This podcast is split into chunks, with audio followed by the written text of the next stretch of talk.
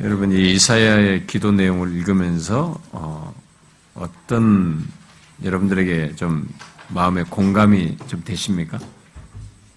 이 기도 내용을 읽으면서 그냥 그냥 읽겠습니까?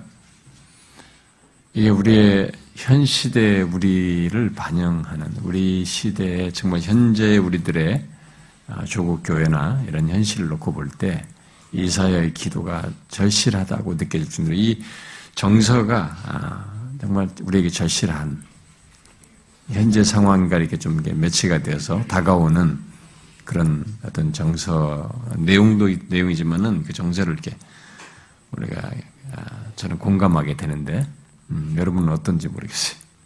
예, 굉장히 성경에 나와 있는 아주 그 어, 진지한 기도 있죠. 음, 탁월한 기도들 중에 하나예요. 우리 제가 지난 시간에 얘기했처럼 이런 것을 좀 이렇게 조금씩 조금씩 강론하는 게 아니라 한꺼번에 하는 것이 너무 아쉽습니다.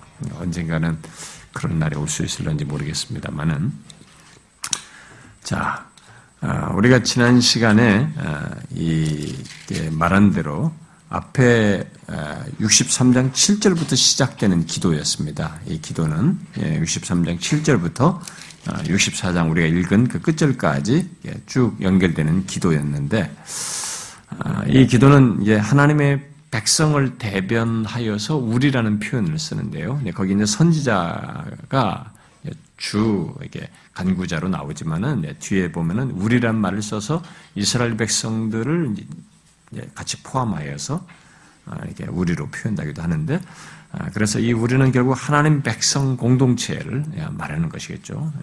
예, 하나님 백성을 위한 어떤 탄식과 아, 또 죄를 고백하는 것과 간구의 틀로서 이렇게 지금 이 7절부터 64장까지 계속되고 있습니다. 그리고 우리가 앞에 먼저 살폈던 것은 이제 역사적인 배경 속에서 어, 탄식하고 죄를 고백하고 간구하는 그런 내용인데 우리가 지난 시간에 살폈던 그 7절부터 어, 14절은 어, 과거를 회고하면서 지난날 이스라엘을 구속하신 하나님의 은혜를 이렇게 음, 돌아보죠. 그렇게 회고하면서 갈망하는 것입니다. 네, 그랬었는데 지금 현재 그렇지 못한 것을 안타까우면서 이제 갈망하는 그런 내용입니다. 아, 신자는 예, 하나님의 하나님이 어떤 분이신지에 대한 이해와 함께 자기가 알고 이해한 하나님이 자신의 삶 속에서 어떠했는지에 대한 이해가 없으면 현재 자신이 어떤 문제가 있어도 이 문제의 심각성과 그럼 여기서 해결책을 잘 구하지 못해요 대부분. 그러니까 이렇게 하나님이 과거에도 계시된 말씀뿐만 아니라 그 계시된 말씀이 과거에 우리 어떠하셨는지 성경의 역사 속에도 그러하셨고 그리고 내 삶 속에서도 우리 한국 교회 역사 속에서도 또 세계 교회 역사 속에서 어떻게 하셨는지에 대한 신앙적인 이해가 없으면 현재의 어떻든 상태가 이게 뭐 이전에 비교해 볼 때 좋지 않아도 여기에 대한 절박감이 안 생겨요. 그래서 보통 예수를 믿는 사람들 중에 신앙적으로 과거로부터 어, 하나님이 어떤 분신지를 정확히 알고 그것을 삶 속에서 분명히 보고 믿음으로 확인했던 사람들, 체험적 이해를 가졌던 사람들은 그 상태로 와 너무 동떨어진 현재의 모습을 갖게 됐을 때 자신의 영적인 상태든 어떤 현실이든 그것이 하나님으로부터 거리감을 느꼈다든가 이렇게 됐을 때는 그 사람은 되게 영적인 예민함을 갖게 되고 어, 그것으로 인해서 안타까워하고 어, 영적인 갈망과 추구를 또 하나님 앞에 간구하는 이런 신앙적인 반응을 갖게 되죠. 선자는 이스라엘이라는 나라가 워낙 그랬고 그런 역사적 배경을 가지고 있는데다가 선자는 그런 이해를 가지고 있기 때문에 지금도 그런 것을 보게 됩니다.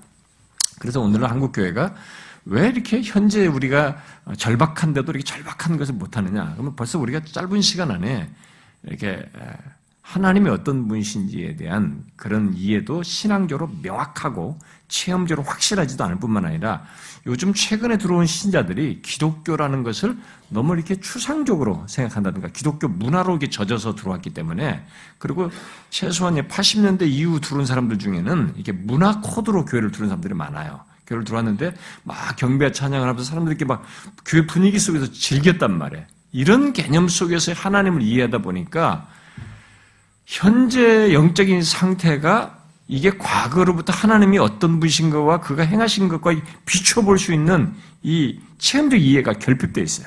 그러니까 절박하지가 않아요. 이런 분야에 대해서. 속이 타질 않는다고. 이건 목회자들 세계에서도 비슷한 현상으로 나타나긴 합니다만은, 아, 이 젊은 아, 신학생들도 목회자들도 보면은 이게 없어요. 자기가 아는 하나님에 대한 이해가 너무 없으니까 현재 이런 영적인 상태에 대해서 무슨 절박감이 안 생겨요. 눈물이 안 나는 거야. 어? 그냥 빨리 이런 데서 경쟁해서 성공하는 목, 성공하는 거, 어? 뭐 사람 많이 모으는 거, 이 교회 사이즈 키우는 거, 여기밖에 모르는 거예요. 그 사이즈가 떠나서 하나님이, 하나님 앞에서 우리가 너무 엉망인 현실을 가지고 있는데, 교회와 우리들의 상태가. 이것이 자기 속이 타질 않는 거죠. 절박함과 이런 간구가 안 생기고, 갈망이 안 생기는 거죠. 이 선지자 같은 이런 이해가 없어서 그런 것입니다. 우리가 지난번에 설득했던 게 바로 그런 것이었잖아요. 앞부분이. 이제 그럼, 그래서 그런 차원에서 역사적인 배경을 먼저 이 얘기를 하면서 그 배경 속에서 회고를 하면서 갈망을 드러냈던 것이죠. 자, 이제 이제 그 어, 계속되는 내용인데요. 어, 계속되는 내용이 이제 15절부터 12, 64장까지 끝까지 다 계속되는데 앞에 기도의 연결선상에서 이제 나머지 세 단락이 더 남아있는데, 여기 15절부터 19절, 또 64장 1절부터 7절, 그 다음에 8절부터 12절, 이렇게 세 단락으로 나누게 됩니다. 근데 이 15절, 63장 15절부터 19절은 이제 선지자가 이제 앞에 그런 회고를 하고 난 뒤에 탄식하는 거야. 어? 막, 예, 그것이 자기에게 절규처럼 탄식하게 되는 내용이고, 그 다음에 64장 1절부터 7절은 이제 탄식하고 나서 자신들의 상태를 보며 자신의 상태에 있는 이 문제점들, 죄죠. 죄를 고백하는 내용이 7절부터 나오게 되고, 그 다음에 이제 다시 8절부터 12절은 이제 하나님 앞에 이게 간청하는, 요구하고 간청하는 그런 내용으로 이렇게 연결되어 있는 것을 보게 됩니다. 그래서 그렇게 세 단락으로 어, 나누어서 보도록 하겠습니다. 그래서 첫 번째 단락은 이제 63장 15절부터 19절의 내용, 탄식에 대한 내용을 보게 되는데, 자, 여기 이제 계속되는 내용 속에서 선자는 역사 속에서 반복적으로, 어? 역사 속에서 반복적으로 이루어진 이스라엘의 죄에 대한 아, 그 하나님의 은혜와 용서하심을 기억하고, 그렇게 죄가 반복적으로 범했음에도 불구하고 그 백성들을 하나님께서 어, 은혜를 베푸시고 용서하셨다는 것을 기억하고 예, 탄식하면서 간구하는 내용으로 이렇게 쭉 뒤에 쭉 연결되어 있는데 여기 먼저 15절부터 19절에서는 먼저 이 일종의 약간 거룩한 불만족을 드러내면서 하나님 앞에 탄식하는 것을 보게 됩니다. 여기 15절부터 어, 19절. 어, 하나님께서 어, 자 먼저 1절 보니까 아니 15절 보니까 어, 주의 하늘에서 굽어 살피시며 주의 거룩하고 영화로운 처소에서 보옵소서 주의 열성과 주의 능하신 행동이 이제 어디 있나이까 주께서 베푸시던 강곡한 자비와 사랑이 내게 그쳤나이다. 음, 이 지금 보세요. 이 말을 하는 거 보면은 이 선자는 하나님께서 하늘에서 하늘 보좌에서 모든 걸 다 보고 계신단 말이에요. 자기들이 있는 걸 모든 걸 알고 계시네요. 모든 것을 보고 아시고 계심에도 이스라엘을 돌아보지 않는다고 하면서 탄식하는 것입니다. 자신들의 상태가 지금 이런 상태에 어떤 개선되지 않았기 때문에 이런 상태인데 하나님께서 좀 돌아보지 않는다라고 하면서 탄식을 하는 겁니다.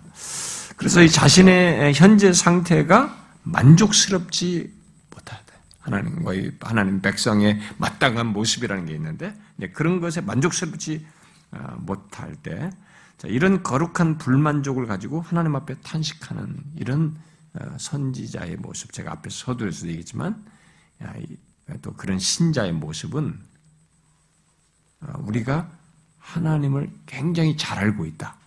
하나님과의 관계를 굉장히 잘 갖고 있다라고 하는 좋은 표현이에요. 이런 탄식이 없다는 거. 뭐, 뭐가, 상태가, 아, 아, 자신의 현재 상태가 만족스럽지 않고 하나님 앞에, 하나님과 관계가 어, 바르지 않고 만족스럽지 않은데도 거기에 대해서 이런 거룩한 불만족이 없고 이런 탄식이 없다는 것은 어, 뭔가 문제가 있는 거죠. 우리가. 뭔가 눈이 감기였거나 어, 영적으로 무뎌 있거나 이게 좀 같이 망가져 있는 것이죠. 영적으로 정상적인 조건을 가지고 있는 게 아니죠. 그런 맥락에서 우리는 우리의 현재 상태를 정확하게 볼 필요가 있습니다. 부정적으로 보라는 게 아니죠.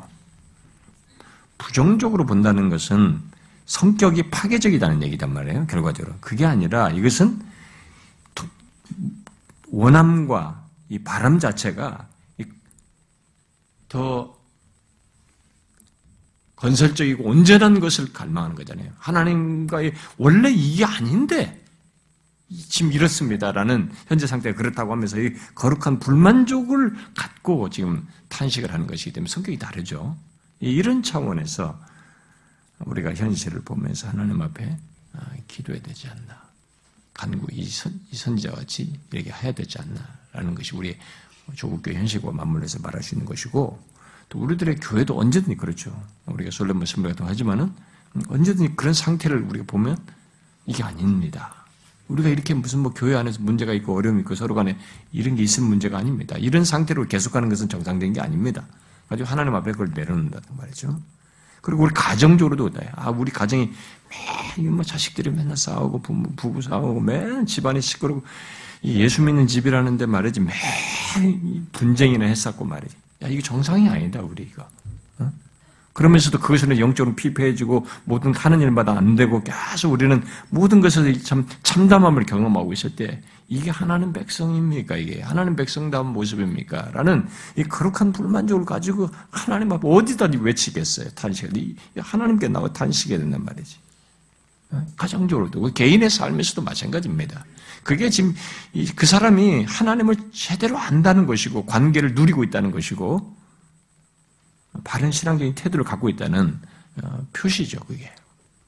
이런 부분에서 여러분들은 어떻습니까? 여러분들 이런, 이런, 이런 모습과 반응을 갖고 있습니까? 생각을 해 보십시오.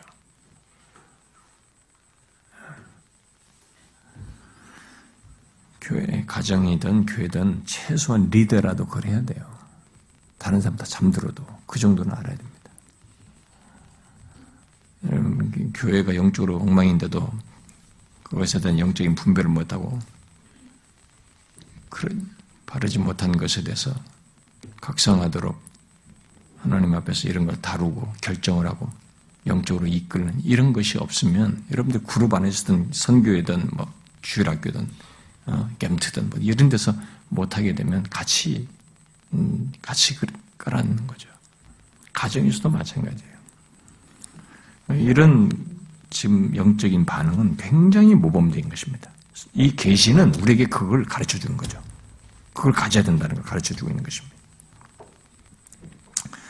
이 선지자가 그렇게 아, 아, 하나님께 아, 불평 또는 탄식을 드러내는 이유가 지금 이어서 거기에 지금 언급되고 있죠.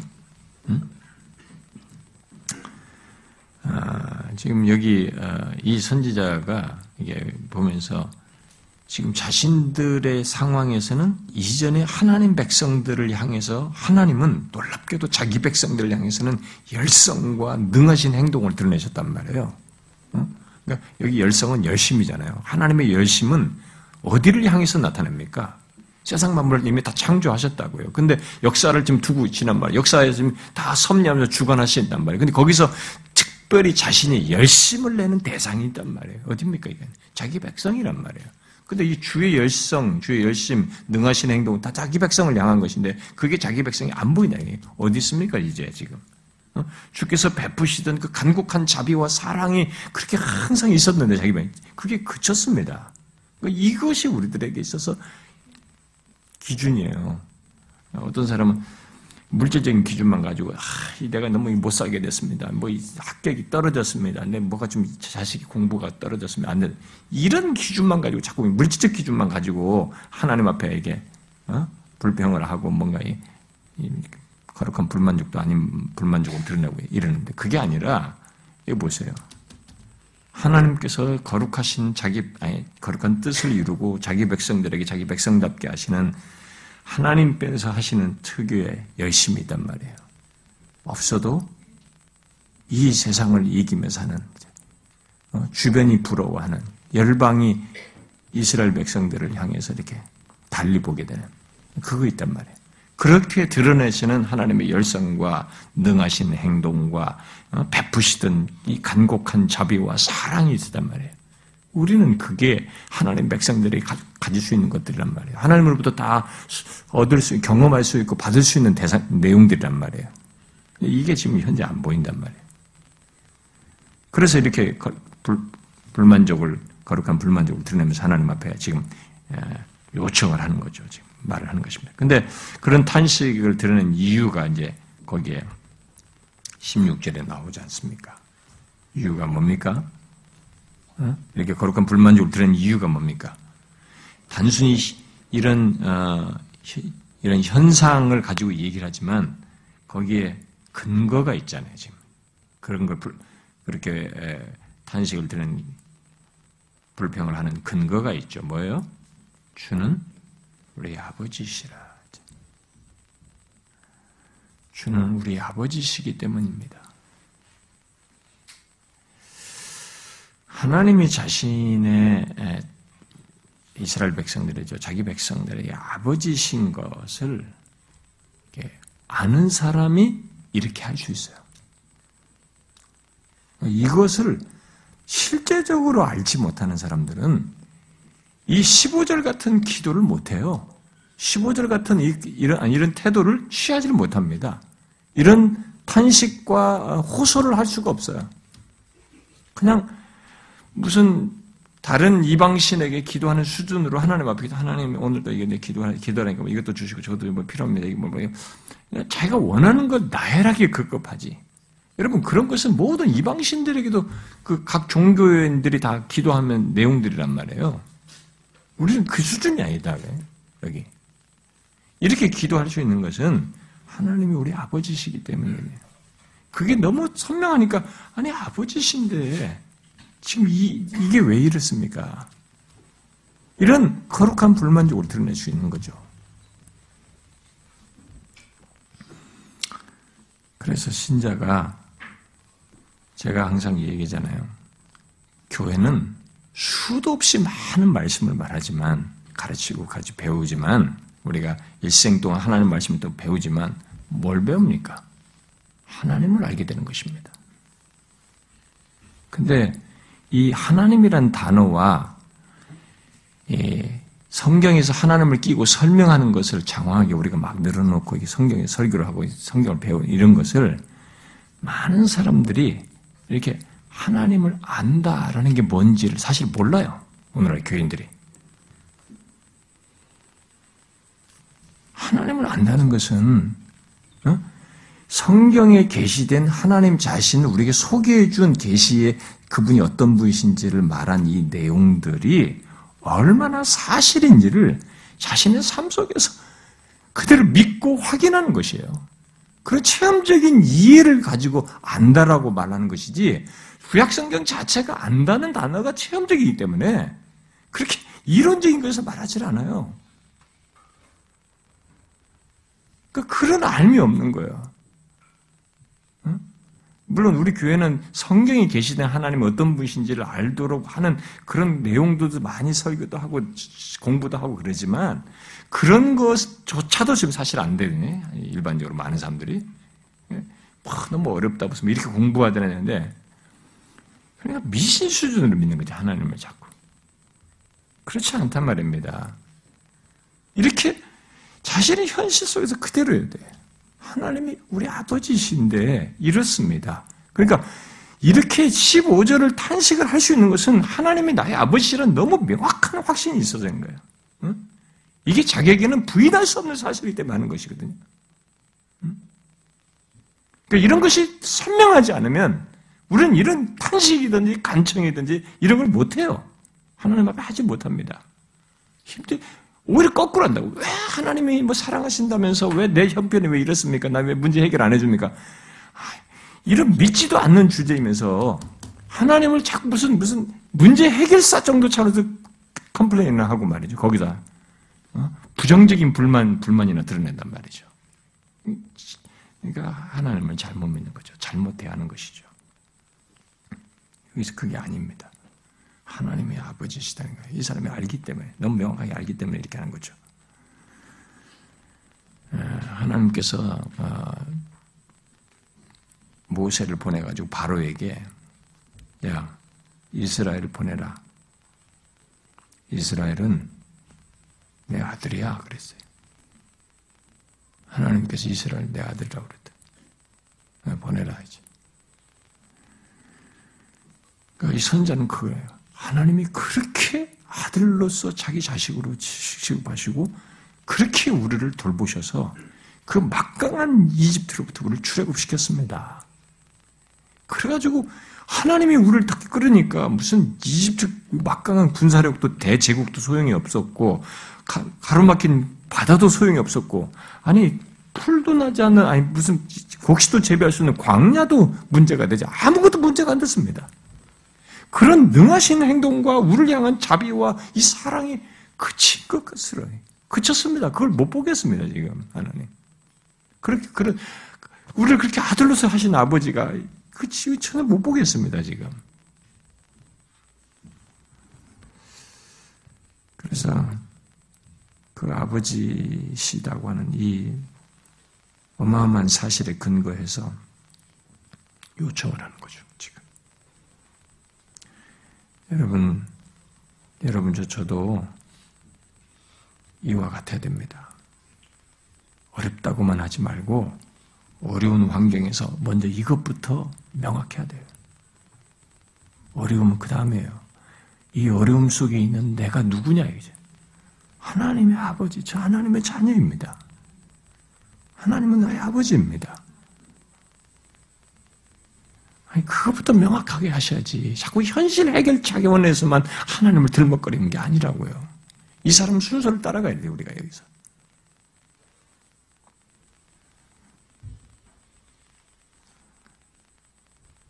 그래서 선제는 이미 구약에서부터 그렇게 아들로 하시면서 출애굽에서부터 어, 그런 구원 을 행하셨던 능하신 행동을 드러내셨던 그런 사건들을 다 염두에 두고 아버지라는 그 신뢰 예, 예, 관계에 근거해서 어, 구원을 바라고 이런 탄식을 하는 것이죠.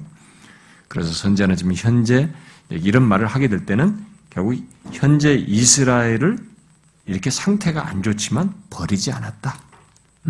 이렇게 상태가 안 좋아도 우리가 지금 엉망인 조건에 있지만 하나님이 이스라엘을 버리지 않으시고 그의 구원을 아직도 그를 우리를 그렇게 구원하신 것은 아직도 유효하다라고 믿고 상태가 내가 현실이 안 좋다고 해서 엉망이라고 해서 마치 하나님의 사랑을 안 나타내신 것 같다라고 해서 그런 상태 때문에 하나님께서 우리를 버리셨다거나 우리를 구원을 하시고요. 끝내버렸다거나 이렇게 볼 수 없다. 하나님은 우리 아버지시기 때문에 아직도 그 구원은 유효하며 이 관계는 유효하다라는 믿음에서 이렇게 말하는 거예요. 그 이런 믿음이 64장 12절까지 흘러요. 그러니까 이런 기도에 큰 기저가 되고 있는 것입니다. 얼마나 우리가 여기서 배워야 할 내용인지 몰라요. 그래서 아브라함까지 들먹거립니다 않습니까?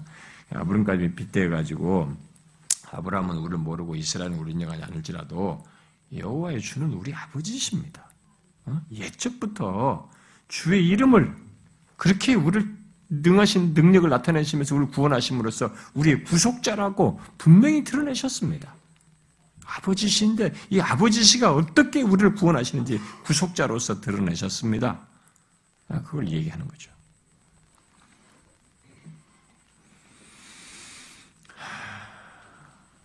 그런데 그런 하나님의 여심과 능하신 행동이 보이지 않는 거리감을 이 사람이 느끼면서 그걸 탄식하는 것이죠. 우리도 이런 하나님의 능하신 행동과 열심과 넘치는 사랑과 간곡한 자비가 우리가 보이지 않는다라고 여기질 때 어, 우리는 하나님 앞에 이처럼 이렇게 우리도 탄식하며 구해야 합니다. 이것은 우리 계시로 모범으로 말해준 것이에요. 조국 교회 같이 이렇게 세상의 지탄을 받고 오늘 같이 이럴 때 하나님 하나님의 능하신 행동을 보이지 보이지가 않습니다. 오늘날 교회들이 사람의 힘으로 자꾸 움직이려고 합니다. 하나님의 힘으로 주님의 열심으로 주님의 사랑과 강국한 자비가 있어서 세상과 구별된다고 하는 이 교회의 모습을 갖는 것이 아니라 교회가 자꾸 자생적인 세상인들이 세상이 자신의 힘을 표시하는 그 똑같은 수단으로 교회의 힘을 자꾸 발휘하려고 합니다. 사람 많은 거, 사이즈 큰 거, 돈으로 교회의 힘을 자꾸 발휘하려고 합니다. 교회는 그게 아니라 하나님의 열심 때문에 하나님의 능하신 행동 때문에 하나님의 임재하셔서 우리를 붙드시고 자기의 사랑과 자비를 드러내 신 것 때문에 교회가 세상으로부터 구별되는 것인데 오늘은 우리가 그렇습니다 하나님. 우리의 이 조건을 하나님 돌아봐 주십시오. 우리가 이 종교 현실을 보고 이렇게 구해야 되는 것이죠. 같은 맥락에 여러분. 저는 어, 제가 개척할 때부터 이런 논지를 그래서 개척 첫날 설, 첫 번째 우리 공적 설교가 이사 64장 1절이었죠. 여러분 하나님 오직 하나님 영광 그 설교 첫 번째가 이겁니다. 제가 이걸로 설교 시작했어요. 개척 시작한 거죠.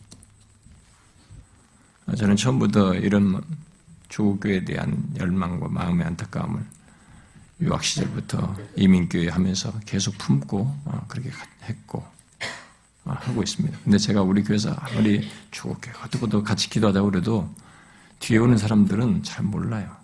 그리고 그 공감대도 잘 이루어지도 않고 있고. 좀 먼저 온 사람들은 조금 공감을 가고 뭐 이 정도입니다.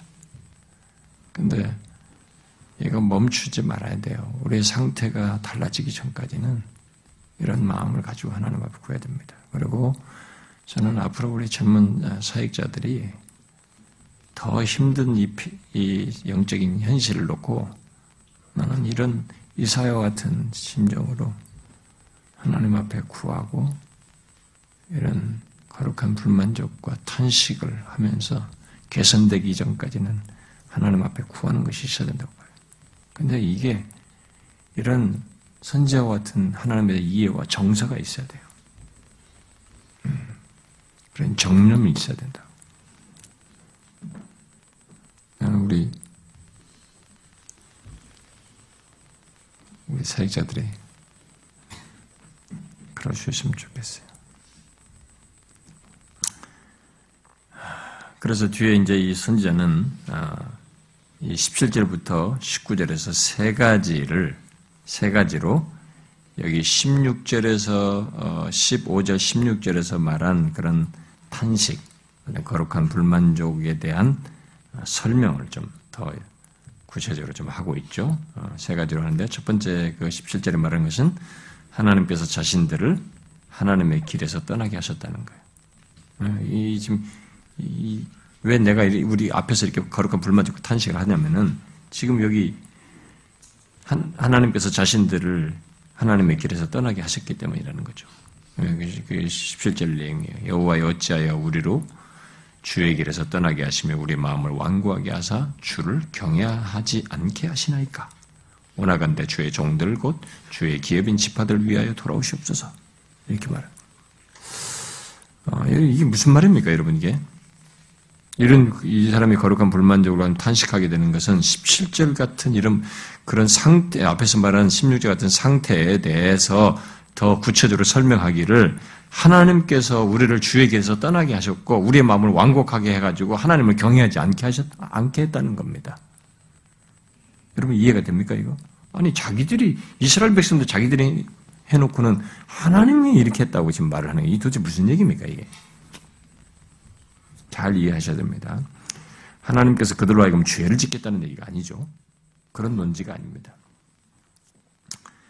여기 완고하게 하다, 완고하게 하다라는 이 말도 하나님께 어떤 사람을 이렇게 완악하게 만들어가지고 무슨 나쁜 짓, 부정적인 거, 죄악된 걸로 나가겠다 이런 얘기 아닙니다. 우리가 아, 이 바로의 마음을 강팍하게 했다라는 옛날 번역으로 그런 말 쓸 때도 제가 설명을 했지만은 이 완고하다고 하는 것 여기서 완고하다고 하는 것은 어, 완고한 대로 놔두시는 거죠. 은혜를 베풀므로써 이것이 깨지고 이 돌이 여기서 돌 계속 돌아와야 되는데 그렇게 적극적으로 은혜를 나, 타내지 않음으로써 그냥 놔두심으로써 하나님에게서 떠나게 하셨다는 거예요. 어? 그러니까 결국 이 내용은 하나님께서 적극적으로 이렇게 은혜를 더 드러내셨어. 어, 놔두지 않고 이렇게 어, 하셨어요. 그러니까 여러분 제가 강팍하게 한다라는 이 성경적인 표현을 어, 저기 그 어, 바로 이 얘기를 할 때도 제기 있잖아요. 인간의 하나님이 강팍하게 하셨다라는 이런 표현을 쓸 때는 하나님이 그 사람을 강팍하게 만든 건 아니죠. 그 말은 뭐라고 그랬어요? 제가 옛날에 설명 다 했는데 여러분 했는 것 같은데 하나님이 이 세상에는 모든 존재하는 사람들에게는 예수를 안 믿어도 하나님은 그들에게도 일반 은총을 베풉니다. 일반 은총을 베풀어요. 우리한테 하나님 백성들은 특별 은총까지 더, 더하게 베푸지만은 일반 은총을 베푸는 그러니까 결국 하나님의 은혜죠. 결국 그런 은총을 베푸는데 하나님이 바로에게라고 하는 사람에게도 은총을 베푸는 거예요. 근데 베푸는 은총을 이렇게 거두면 강팍하게 되는 거예요. 응? 인간은 나면서부터 부패하고 타락한 죄성을 가진 존재라 그렇게 되는 거지. 그러니까 하나님이 강팍하게 한 것이 되는 거예요. 이게. 표현상으로 보면 그 차원이에요 지금 여기서.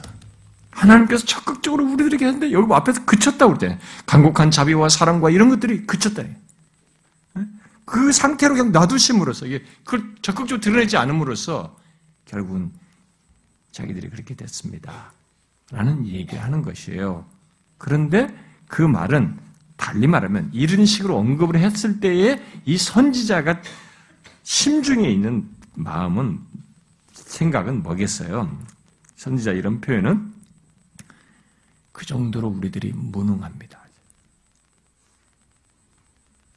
할 스스로 어떻게 할 수가 없는 조건에 있습니다. 하나님 쪽에서 뭔가 해주셔야 하면 안 되는 조건에 있습니다. 라는 하소연이에요. 결국 하나님의 긍휼이 없으면 안 될 조건입니다. 그 간곡한 자비가 없으면 안 되는 조건에 있습니다. 그 정도로 우리가 지금 무능한 상태입니다. 스스로는 현재의 모습과 상태, 특히 죄로 얼룩진 조건을 해결할 능력이 없습니다.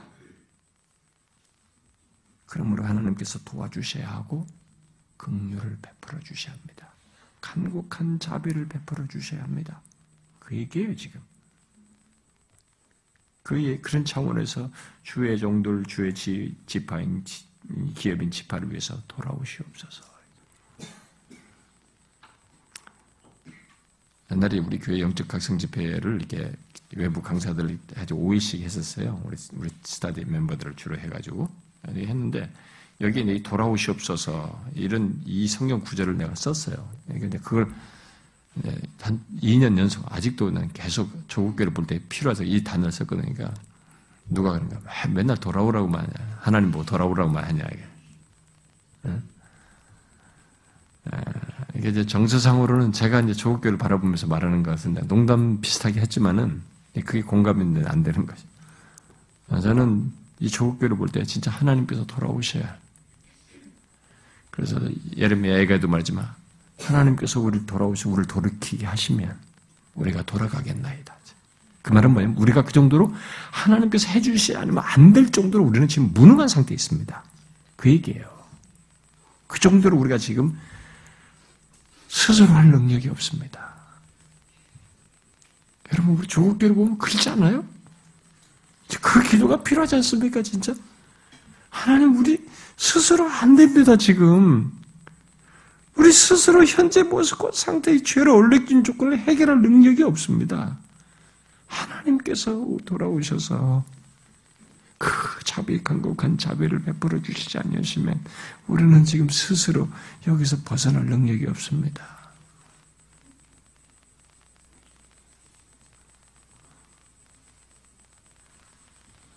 우리는 이 정서를 알아야 된다.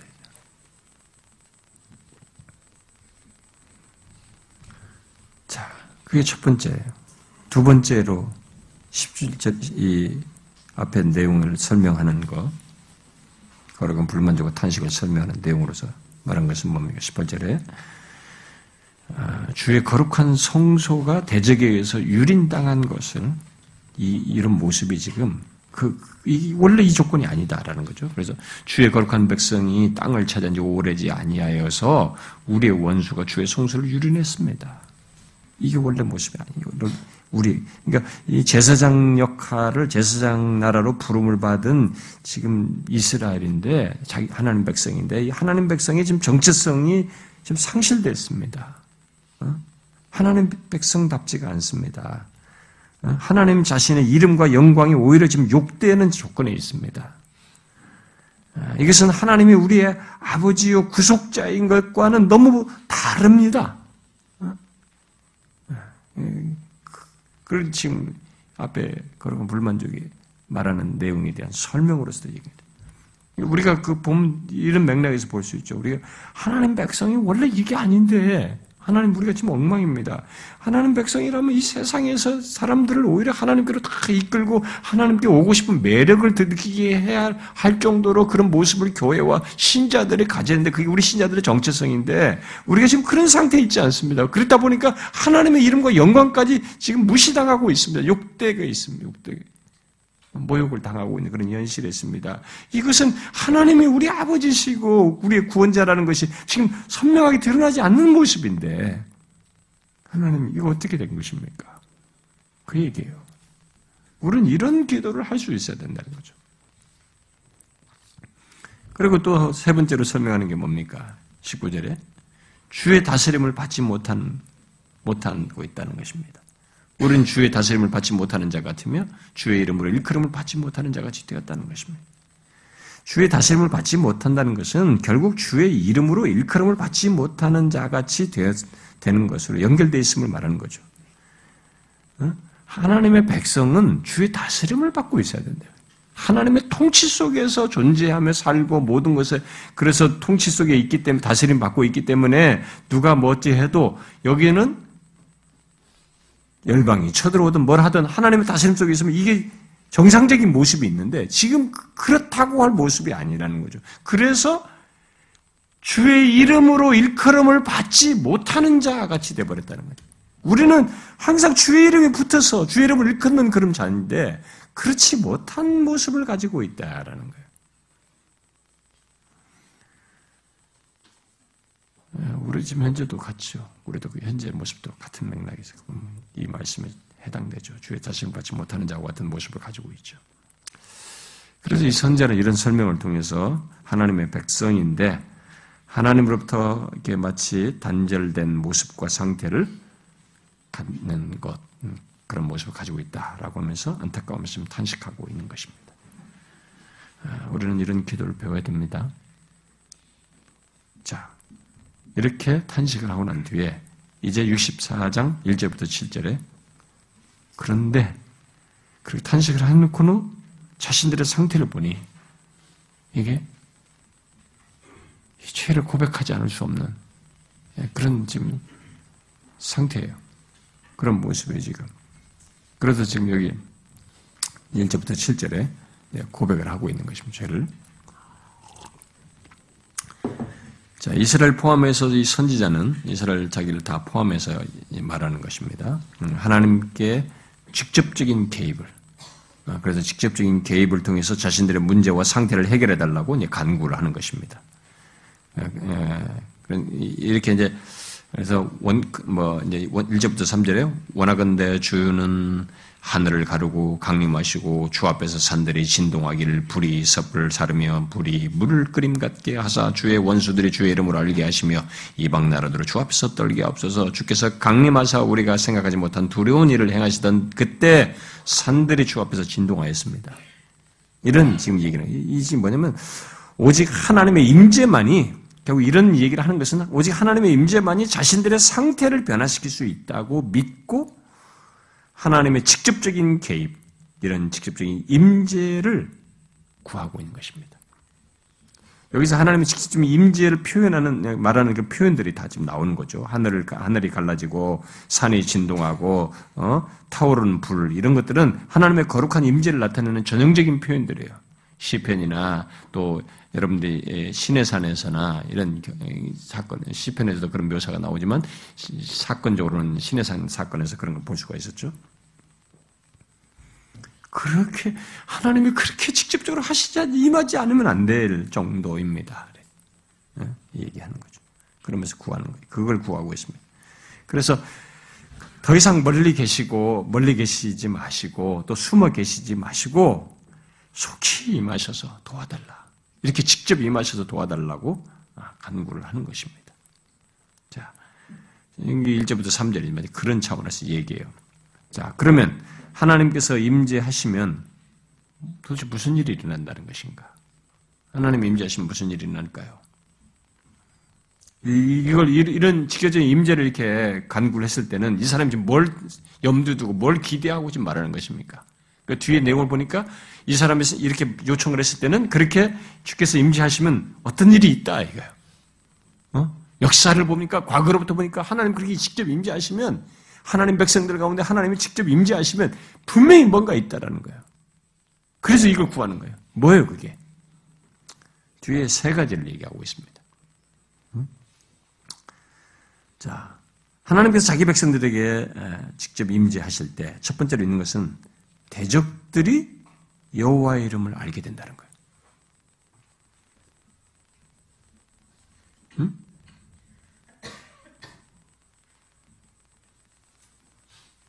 대적들이 여호와의 이름을 안다. 응? 그 2절에도 보니까 원수들이 주의 원수들이 주의 이름을 알게 된다. 그 세상이 하나님의 임재가 이렇게 직접적으로 선명하게 드러나지 않으면 세상은 우리가 믿는 하나님이 있는지도 신경도 안 써요. 그냥 사람들의 모임이다 생각하지 우리가 믿는 하나님의 실제와 그분의 위엄과 이런 부분은 신경 안 해요. 그러나 하나님께서 임재하신 그 가운데 있는 하나님 백성들은 이집트나 열방들이 가운데 저 신은 다르다. 주의 이름을 알게 되는 거죠. 이집트는 주의 이름을 알게 됐습니다. 너희들의 신 여호와라죠. 열방이 알게 돼. 오늘날 우리들이 교회들이 무기력하니까 우리가 믿는 하나님을 농담 삼아 장난을 칠 망정 우리가 믿는 하나님을 알지 못해요. 원수들이 이 세상이 두 번째로 뭐 있어요? 이방 나들이 주 앞에서 떨게 된다는 것입니다. 그렇죠? 2절에 이방 나라들로 주 앞에서 떨게 하옵소서. 하나님께서 임재하실 때는 이게 있기 때문에 이 사람이 말하는 거죠. 이방 나라들 주 앞에서 떠는 것입니다. 이 말은 무슨 말이냐면 이스라엘의 대적이 하나님의 대적이 되어서 하나님이 그들의 대적이 되다 보니까 그들이 떨게 되는 거죠. 우리가 대적을 할 때는 뭐 아무 신경도 안 썼단 말이에요. 우리 힘으로 할 때는. 근데 하, 우리의 대적을 하나님께서 직접 대적하시니까 그들이 떤다 이거죠. 음? 굴복하게 된다 이거죠. 이게 제일 무서운 거예요. 자기들이 전쟁해가지고 무슨 능력으로 대국을 칩니까? 이집트를 대적을 어떻게 칩니까? 하나님이 임재하시면 되는 것이죠. 그래서 교회나 가정이나 우리들의 삶 속에 우리가 스스로 할 수 없다라고 할 정도로 모든 조건에서 이런 하나님의 임재를 갈망하고 구하는 것은 굉장히 중요해요. 막연한 간구가 아니라 이 정도로 확고하게 믿고 구하는 것은 굉장히 중요한 겁니다. 우리 조국교회를 볼 때는 피절실한 거죠. 그다음에 세 번째는 뭡니까? 사절에 말하는 내용인데요. 아, 이제 그런 이절에서 말한 것 같은 결과로 이스라엘이 하나님을 악망하는 자인 것과 하나님께서 이스라엘 위에 일하신다는 것을 이방 나라들이 열방들이 알게 되는 것입니다. 주께서 주에는 자기를 악망하는 자를 위하여 이런 일을 행하신 신을 예부터 옛부터 들은 자도 없고 귀도 들은 자도 없고 눈으로 본 자도 없었나이다. 이것을 알게 된다는 거죠. 일방 사람들이 세상 세상이 알게 된다는 것입니다. 뭐예요? 이 앞에서 첫 번째와 두 번째와 같은 그런 일을 임재 속에서 드러내셨을 때 그 결과로 뭐예요? 하나님의 백성, 이스라엘이 하나님의 백성들이 하나님을 악망하는 자인 것을 아 저들이 저들은 하나님을 믿는 자들이구나 하나님을 악망하는 자들이구나 하나님을 믿고 저런 것을 경험하는 자들이구나 이런 것을 그것이 드러나게 되고 하나님께서 이스라엘을 위해서 일하신다고 하는 것이 드러나게 되는 거죠. 응? 하나님 우리를 위해서 일하시고 계신다는 게 이방 사람들에게 열방에게 드러나게 세상에 드러나게 되는 것이죠. 그래서 이런 하나님의 임재를 구하는 것이 지금 이 사람이.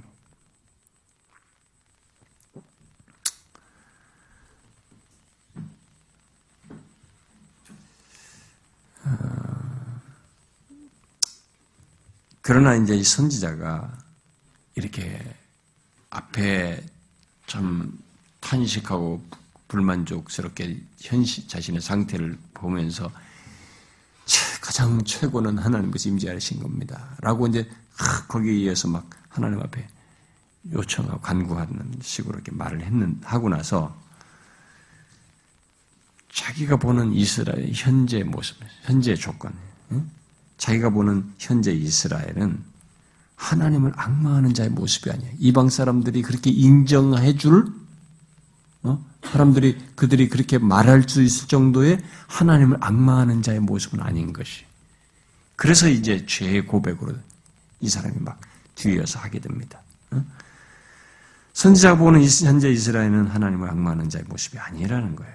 하나님을 악마한다는 것은 하나님께 소망을 두고 인내하면서 믿음을 갖는 가운데 하나님께서 그렇게 하는 것이고 그런 가운데서 하나님이 일하시는 것을 보는 것인데 그런 모습이 아니라는 거죠.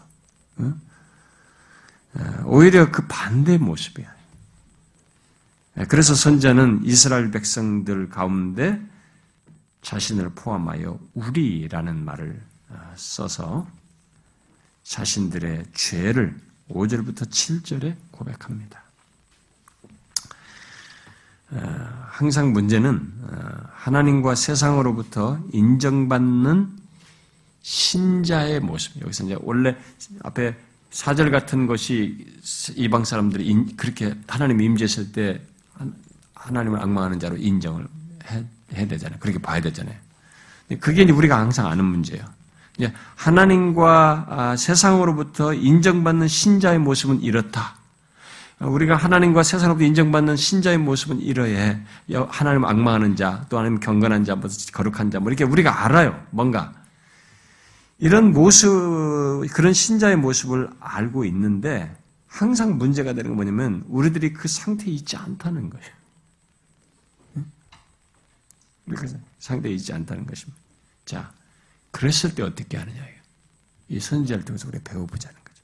선지자는 그렇게, 그래야 되는데 그렇지 못한 상태를 보고 선지자와의 이스라엘은 그런 자신들을 보면서 하나님께 죄를 고백합니다. 죄를 고백하는 거예요. 여러분, 이 성경이 아주 우리에게 굉장한 답들을 줍니다. 아,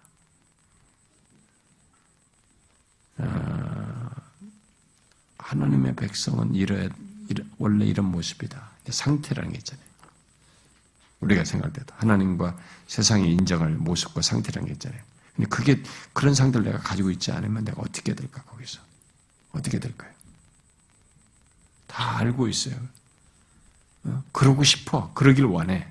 그런데 그런 상태가 되지 않아. 그럼 그 상태가 하나님 앞에 온전치 못한 것인데 선자는 그것을 이스라엘과 함께 포함해서 얘기를 해. 고백하는 거죠. 그런 죄악된 상태를 고백하는 거예요. 죄를 고백하는 것입니다. 이것은 회복을 위한 것이에요. 그런 상태를 알고 있기 때문에 그 상태를 갖기를 소원해서 하는 것입니다. 이걸 건너뛰라고 하면 안 되는 거죠. 우리는 막, 막, 기도 운동하자. 막 기도 막 하자. 여기까지 하는 거예요. 여기 3절, 4절까지만. 4절까지 막 기도하자. 그래. 사람들 막 열광해서 기도만 하게 하는 거죠. 어. 이 뒤, 이걸 안 하는 거 5절이에요. 5절, 7절을 안 해. 그게 신앙에 이제 기울어진 거예요. 또 기만적인 것이고 치우친 것이죠. 이들은 자신들의 모습을 보면서 하나님께 죄를 고백합니다. 자신들은 하나님을 악마하는 자의 모습을 가지고 있지 않다는 것. 그래서 5절의 얘기입니다.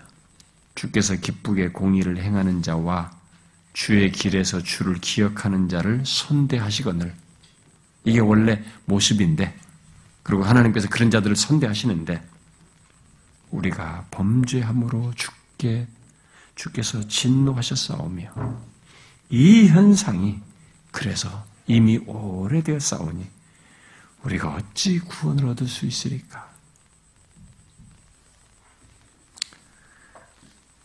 우리가 우절을 해야 되는 것이죠. 응?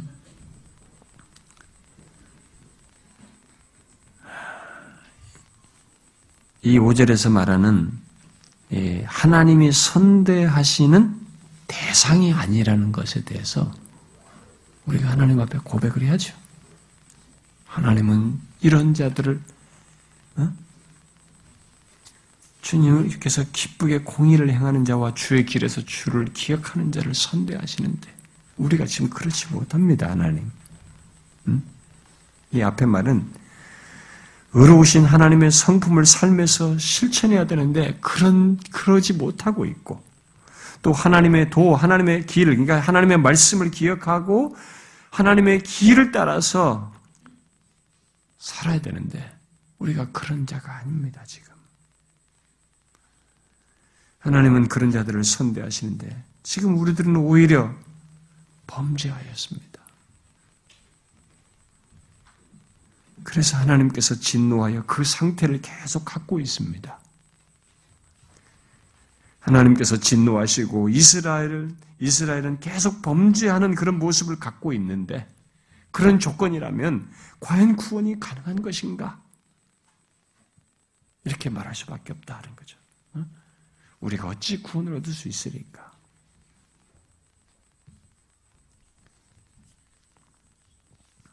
여러분, 성경 이런 내용을 정확하게 이해하셔야 됩니다.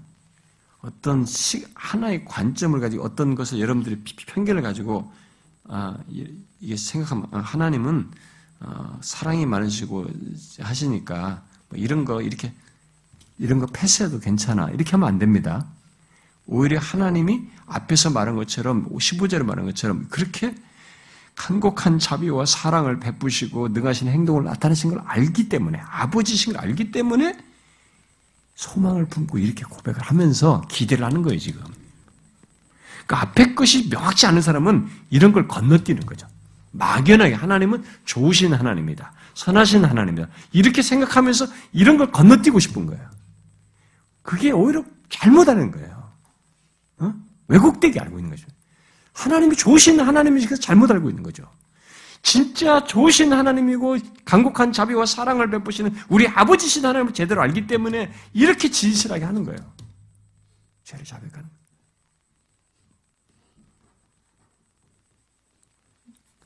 여러분들이 책을 좀 분별하실 수 있는 능력이 있으면 좋겠습니다만 워낙 시중에 나오는 책들이 분별하기가 참 어려워요. 저도 어떤 때 그냥 모르는 저자는 한번 읽어보거든요. 읽어보면 어떻게 긍정과 부정이 있기 때문에 긍정적인 것은 제가 또 활용도 합니다. 하는데 그 사람 배경 같은 건 잘 몰라도 이 사람이 어떤 사람인지 충분히 몰라도 긍정적인 부분, 성경적으로 제가 가지고 있는 이해를 가지고 보면 긍정적인 부분 제가 활용한다고 하거든요. 네, 하는데 아, 어떤 내용도 보면은 이 책들이 아, 좀 적당히 문제가 있는 게 아니라 이게 좀 사람을 한쪽 방면으로 이렇게 성경을, 성경을 보게 하고 하나님을 바라보게 하는 그런 책들이 제법 많아요. 특별히 심리학적인 배, 배경을 가지고 있는 책들이 그런 책이 많습니다. 그런 책들의 영향을 받으면 목사도 그쪽으로 영향을 흘러가요. 심리학적으로 흘러갑니다. 그래서 분별이 좀 필요로 해요. 뭐 참책 잘 분별하기가 어렵습니다. 또한 극단주의자들은 막 그런 걸 아예 싸잡아서 못 보게 해요. 어? 아, 뭐 개혁주의 운운하는 사람들 중에 뭐 이런 건 다 쓰레기다 취급하는데 그건 또 극단적인 거예요. 음. 분별해가면서 있는 건 되는데 문제는 성도들이 이런 하나님을 자꾸 못 보게 만드는 책이 요즘 너무 많이 나와요. 이걸 건너뛰게 만들어 자꾸. 네, 그렇지 않아요.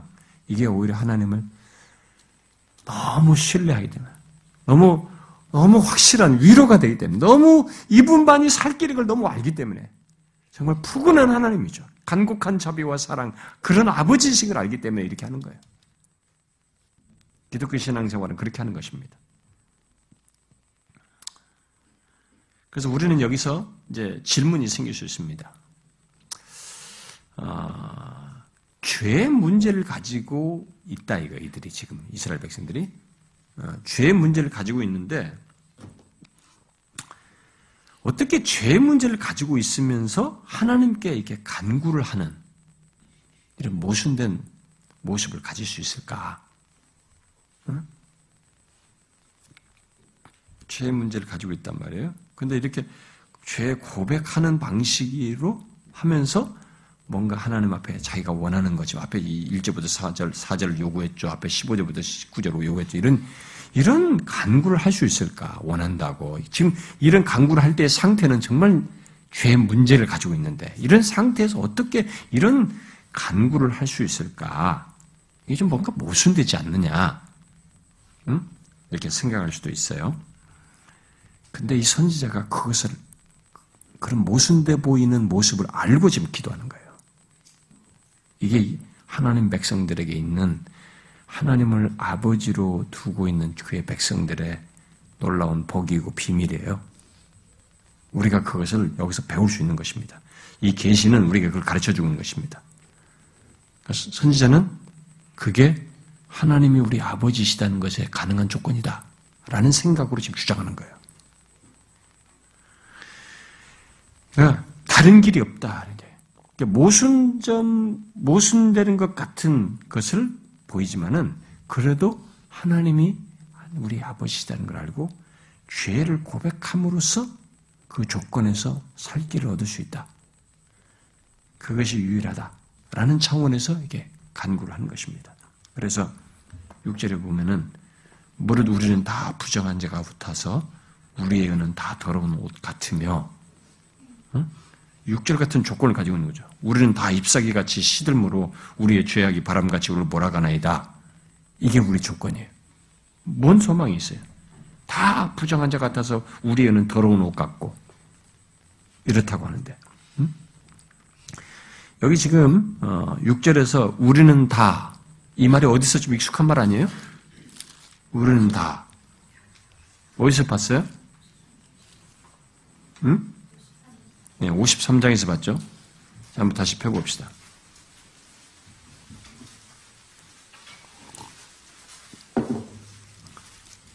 (53장) 6절 한번 읽어봅시다. 시작. 우리는 다 양 같아서 그릇 행하여 각기 제 길로 갔거늘 하나님께서는 우리 모든 죄. 아, 있잖아요. 이 선제가 앞에 말했잖아. 우리는 다 이렇게 됐어도 여호와께서 우리의 모든 죄악을 여호와의 종에게 담당시켜서 해결하시는 길을 알고 있잖아요. 이 모순되는 것 같은데 그래서 강구를 하는 거예요 지금. 여호와의 종 안에서 하나님이 제시 해결하시는 길 안에 답이 길은 하나님 그런 조건인데 길은 해답은 하나님께서 제시하시고 하나님께서 길을 내실 것을 알고 이 모순된 것 같은 조건에서 그래도 말을 하는 거죠. 죄를 고백하면서 말하는 것입니다.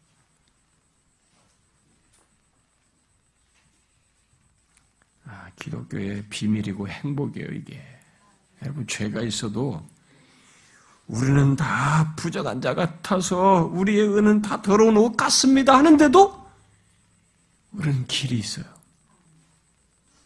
하나님을 믿는 우리에게 길이 있단 말이에요. 이게 우리에게 있는 행복입니다. 엄청난 복이죠. 음.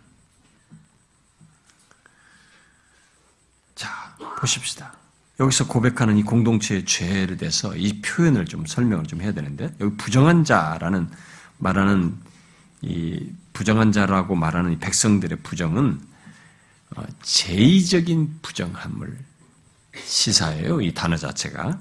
음. 그래서 그 레위기 같은 데 보면 이 단어를 그렇게 의식적인, 바로 제의적인 부정함에 이 단어를 쓰고 있어요.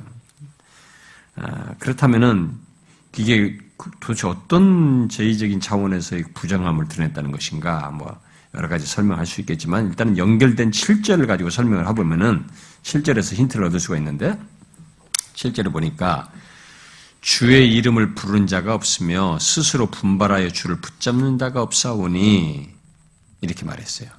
여기서 힌트를 얻을 수 있는 게 뭐였냐니까 예배를 드리지만 뭐 제사를 드리지만 주의 이름을 부르는 자가 없어요.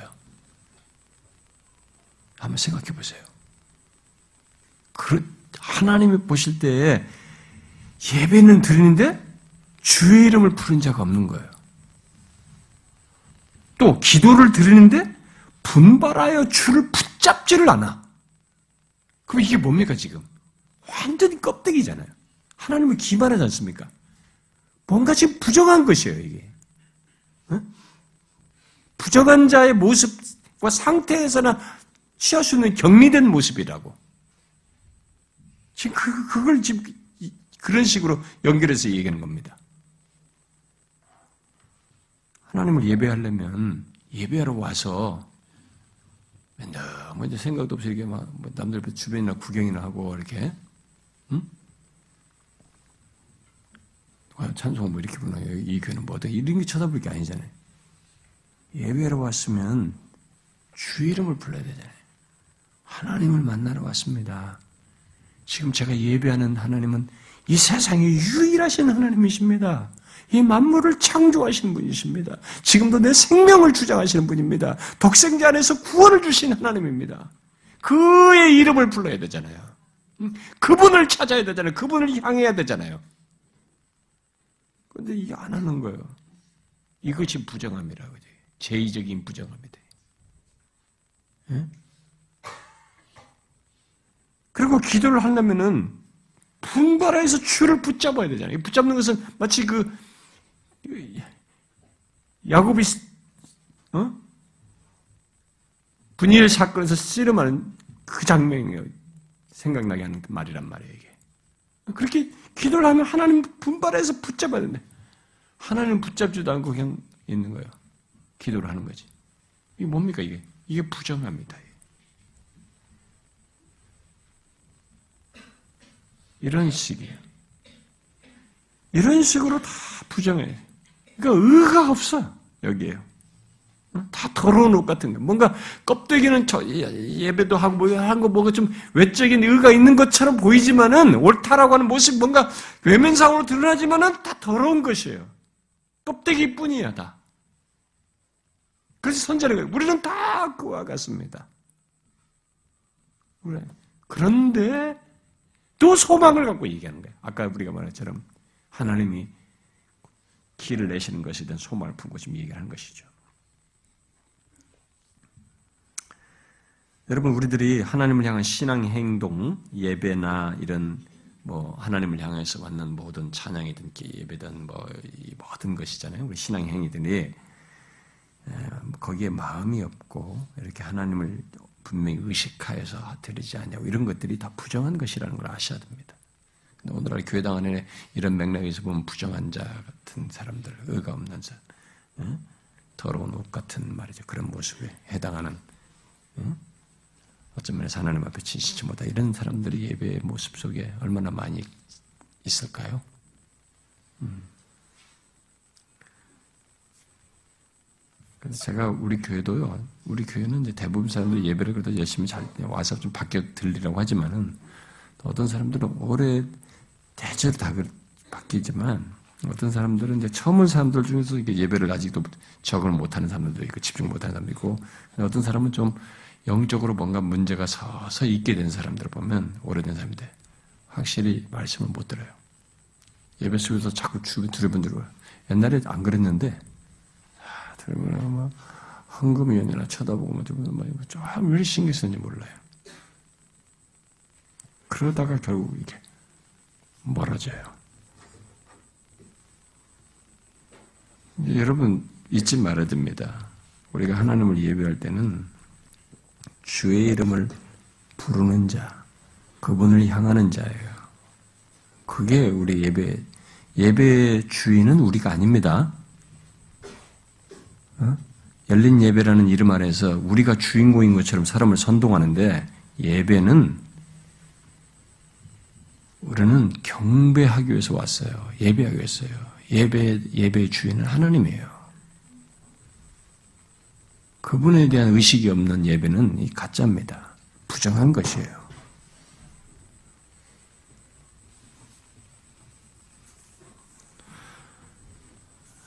그래서 이 아직도 예배가 바르지 않은 사람들은 그 사람은 아주 기본이 안 되는 것입니다. 신앙생활 다른 거 열심히 아무리 잘해도 기본이 안 되는 거죠.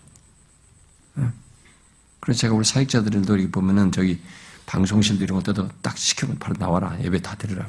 사역자도 예배 방해받지 않도록 제가 굉장히 도, 도우려고 애를 쓰거든요. 옛날부터 처음부터 개척할 때부터 그랬어요. 뭐든지. 예배가 안 되면 그건 다른 거 아무리 잘해도 미, 미안하지만 설득력이 없어요. 꽝이에요. 다른 것은 생기발랐는데 예배 시간은 비지비지라고 조리기 나고 이러면은 그건 아닌 거죠. 부정한 것이. 부정한 자라.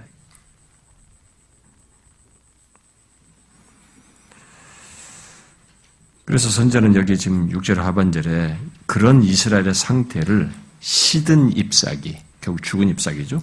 죽은 잎사귀로 그리고 이스라엘의 죄악을 바람으로 비유해서 말을 하죠. 응? 우리는 다 잎사귀같이 시들고 우리의 죄악이 바람같이 우리를 몰아간다 이렇게 말했어요. 이 말은 죽은 잎사귀가 바람 앞에서 힘없이 날려갈 수밖에 없듯이 이스라엘의 모습이 죄악에 힘없이 굴복하는 무기력한 모습, 그런 무기력한 백성이라는 것을 시사해 주고 있습니다. 그렇게 우리들은 무기력합니다. 이런 모습 정도입니다. 부정한 자와 같은 상태입니다. 그런데 그렇게 바람에 나는 겨와 같이 죄악에 무기력한 상태에 있음에도 불구하고 이 선지자가 하나님께 도움을 구하는 거죠. 하나님께 도움을 구하는 거예요. 그러니까 이들은 그런 조건에 있음인데도 이 이스라엘 백성들은 지금 하나님께 도움을 구하고 그, 그를 붙잡아야 할 그런 상태인데, 그, 그런 걸 하지 않는 부정한 백성이, 의라고 해야 의라고 해봐야 뭐 더러운 옷 같은 이런 백성들의 모습 속에. 근데 이 선지자는 그런 조건에서도 소망을 품고 얘기하는 거예요, 지금. 정작 이들은 그런 조건에서 하나님을 부르짖고 붙잡아야 되는데, 그렇게 하지 않고.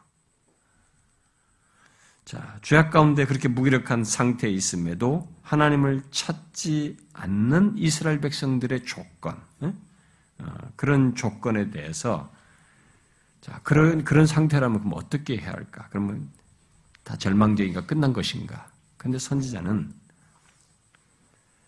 아, 하나님께서 그런 하나님께 도움을 구해야 하는데도 구하지 않고 붙잡아야 하는데 붙잡지 않고 부정한 백성이요 더러운 옷 같은 이런 백성들에게 하나님께서 일반적으로 하시는 모습을 설명하죠. 얼굴을 숨기셨다. 응? 아, 그죠? 실제로 하반대 이는 주께서 우리의 얼굴을 숨기시고 우리의 죄악으로 말미암아 우리가 소멸되게 하셨습니다. 그런 조건에 있을 때 하나님께서 그들은 얼굴을 숨기셨고 그 말은 하나님께서 어, 더 이상 그들에게 구원자가 아닌 오히려 소멸되게 하시는 분으로 나타나셨다는 것을 말해줍니다. 그렇다. 자, 그런데 이제 중요한 것은 이런 것을 고백을 하고 나서 이, 이 선지자의 기도는 이제 탄식, 아, 이제 고백인데 이 고백 앞에서 먼저 죄, 간구를 한 듯이 말하면서 죄를 고백하고 나서 마지막에 아, 이 이제 8절부터 12절에 하나님 앞에 간청을 합니다. 간곡한 간청을 해요.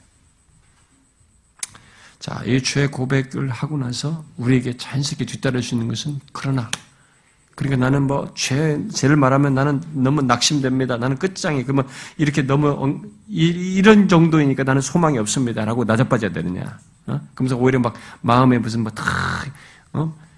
이 마음의 어두움의 그림자 속에서 뭐 있어야 되느냐? 그런 건 아니에요. 여러분 성경에서 우리가 죄를 고백할 때 죄가 주는 아픔은 있지만 성경은 죄를 고백할 때 소망을 품고 하는 것입니다. 어?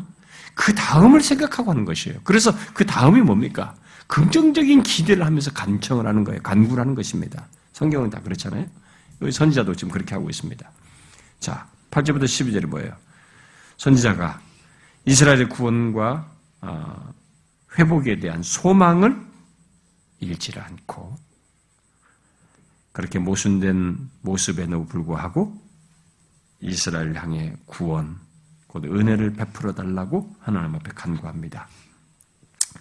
자, 그런 절망적인 조건에서 포기하지 않고 하나님께 여전히 소망을 품고 간구하는 근거가 있어요. 이 정도면은 아니 부정한 자하고 의다 더러운 옷 같아서 다 끝났어. 그러기 근데 주, 그러면은 더주 이름을 불러야 되잖아요. 분발해서 찾아야 돼. 그것조차도 안 해. 그럼 소망이 없는 거 아니에요? 아니, 이것이라도 있어야 되잖아요. 근데 이 사람이 그런 조건에서 하나님께 어, 구원과 은혜를 베풀어줄 간구하는 그 근거가 있어요. 그 근거를 가지고 간구를 하는데 두 가지 근거가 어, 두 가지 근거의 마지막 소망을 품고 간구를 하는 것이 뒤 내용입니다. 자, 8절에서 첫 번째로 말한 건 뭐예요? 다시 여호와여 이제 주는 우리 아버지시니다. 다시 나와요. 제가 앞에서 말했죠. 이건 정말로 실제적이어야 됩니다. 다시 이 사람이 간청할 때도 그것을 믿고요.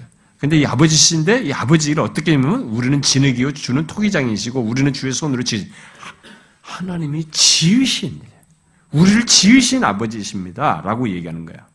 응? 바로 이 근거를 가지고 얘기를 하고 있습니다.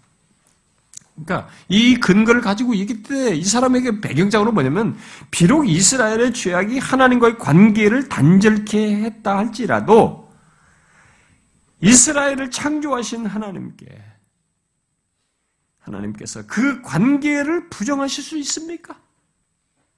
하나님이 우리 아버지시고 우리를 지으신 분이신데 이 관계를 부정하실 수 있으십니까? 하나님께서 지으신 또 목적이 있을 텐데 우리를 그 목적을 부정할 수 있습니까? 목적을 포기할 수 있습니까? 이걸 믿는 거예요. 하나님께서 이 관계를 포기하지 못하시고 부정하지 못하시며 우리를 지으신 목적을 포기하지 못하실 것이다. 라는 믿음을 가지고 나는 우리는 하나님의 지은 자녀요. 하나님께서 목적을 두고 지으신 대상이라는 그 믿음을 가지고 하나님 앞에 그런 소망을 품고 은혜를 구하는 것이죠. 요청을 보내. 이걸 우리가 배워야 됩니다. 예? 여러분, 하나님께서 우리를 내가 아무리 최악의 조건이라도 하나님께서 우리 아버지시라는 것과 우리를 지으신 목적을 두고 있다고 하는 것에 대한 소망을 가지고 포기하지 말고 하나님 앞에 은혜를 구해야 되는 것이죠. 이게 지금 여기서 말하는 그래서 선자는 비록 죄악으로 심판을 피할 수 없을 망정 하나님께서 자신이 지은 백성을 영원히 버릴 수 없다는 믿음을 가지고 말하는 거예요. 음? 여기서 그래서 뒤에 이제 두 번째 근거로서 구절에 얘기합니다. 두 번째 근거로 말한 거 봐요. 비록 범죄한 백성이라 할지라도 이스라엘은 하나님의 백성이라는 거예요. 비록 이, 이들이 범죄한 백성이라 할지라도 중요한 것은 당신의 백성이다. 하나님의 백성입니다. 여호와여, 너무 분노하지 마시고 죄악을 영원히 기억하지 마시옵소서. 구하오니 자 보십시오. 보십시오. 두 번이나 말하죠. 우리는 다 주의 백성입니다. 비록 범죄한 백성이지만 중요한 것은 우리는 다 주의 백성입니다.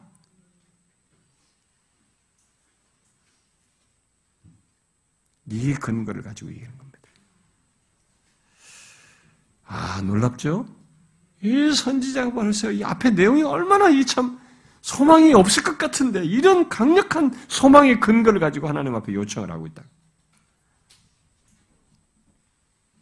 비록 이스라엘이 하나님의 뜻을 어겨서 심판 당할 수밖에 없는 그런 처지였지만 여전히 그들은 하나님께서 창조하신 그분의 백성이라는 것입니다. 그러므로 하나님께서 그들을 영원히 버릴 수 없다.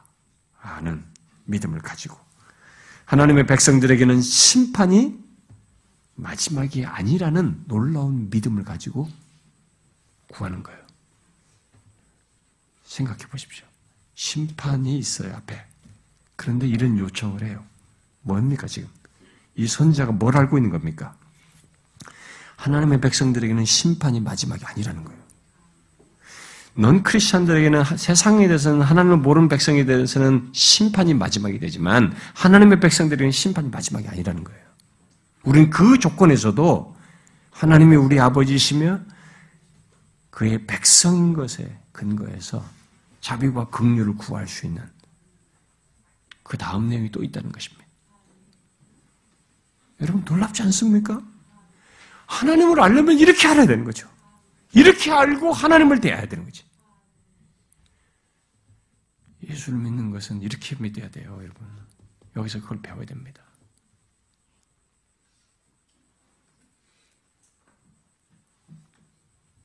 아, 선지자는 너무 놀랍습니다. 하나님께서 그들을 아, 영원히 버릴 수 없다라는 이런 사실에 근거한 확신을 가지고 구하죠.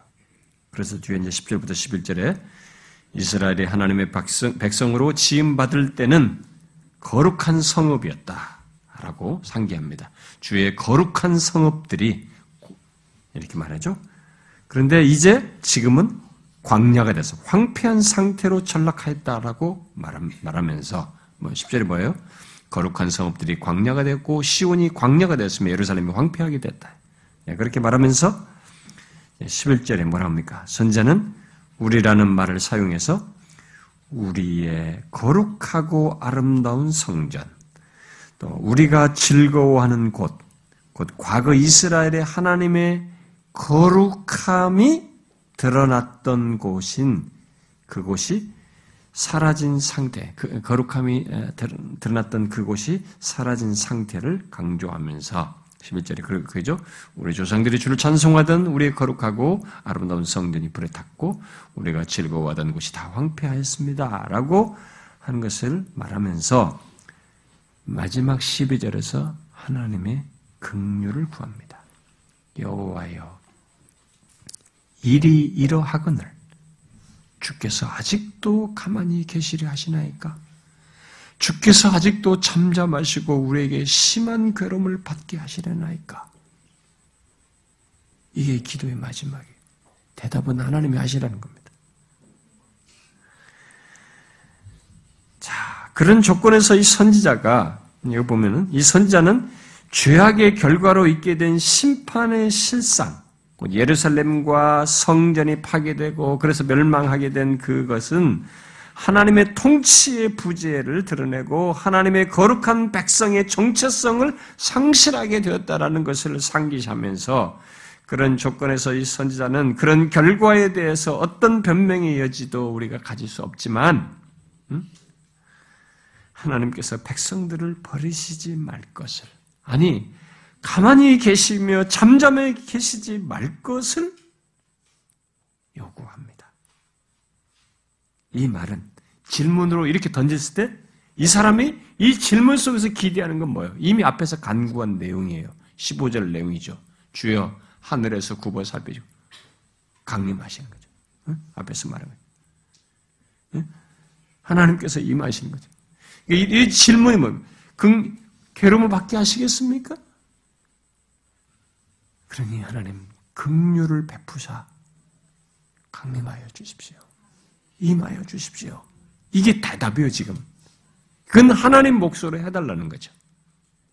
그래서 사실상 이 앞에서 간구한 것이 성취되기를 답으로서 제시하지만 그에 앞서서 이런 질문이 주는 뉘앙스는 이 사람이 결론적으로 뭡니까? 여호와의 일이 이러하거든 잠잠하시고 이렇게 괴로움하시겠습니까? 이 말은 지금 뭐예요?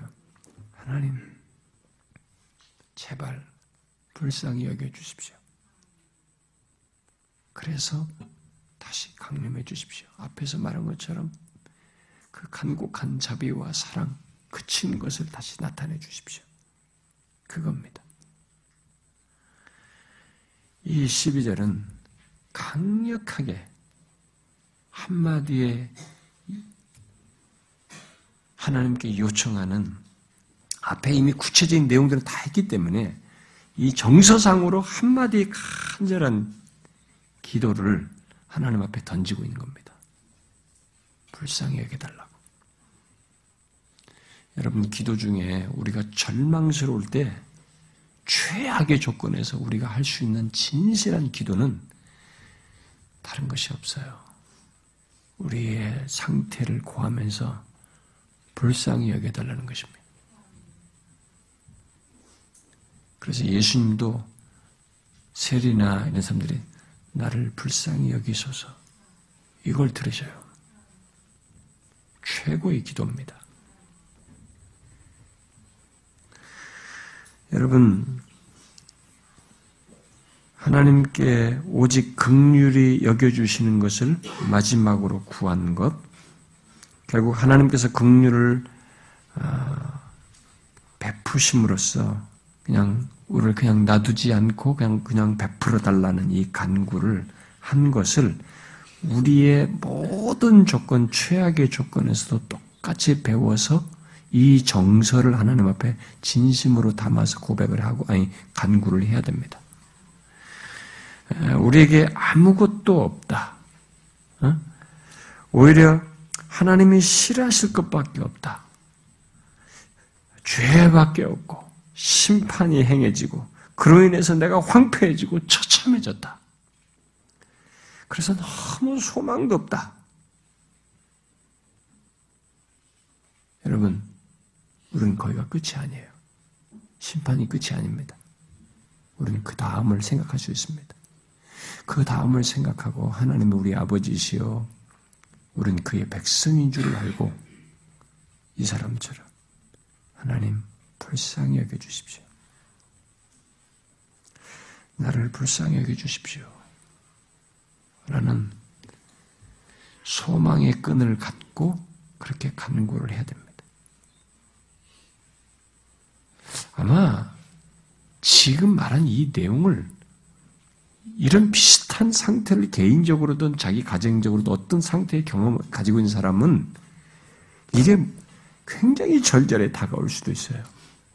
그리고 그런 간구를 할 때에 하나님께서 어떻게 하시는지를 그 사람은 경험할 수 있을 겁니다. 아, 진짜 도우시고 극률이 여기신 걸 경험할 것입니다. 하나님은 잊지 마십시오. 우리를 지으신 아버지이십니다. 우리는 그의 백성입니다. 그러니 심판 때에도 다음을 말할 수 있습니다. 최악의 조건에서도 그 다음을 기대할 수 있어요. 이 선지자처럼. 이 선지자의 기도는 우리에게 그것을 가르쳐 주는 것입니다. 계시로서. 너희들도 이렇게 할 수 있다. 해라. 그러면 하나님은 이 계시를 통해서 실제 그 다음을 행하시는 분이시라는 걸 우리에게 말해주고 있는 것이죠. 잊지 마십시오. 꼭 자격이 없을 정도로 아무것도 안 된다라고 할 때도 하나님께 긍휼을 구하십시오.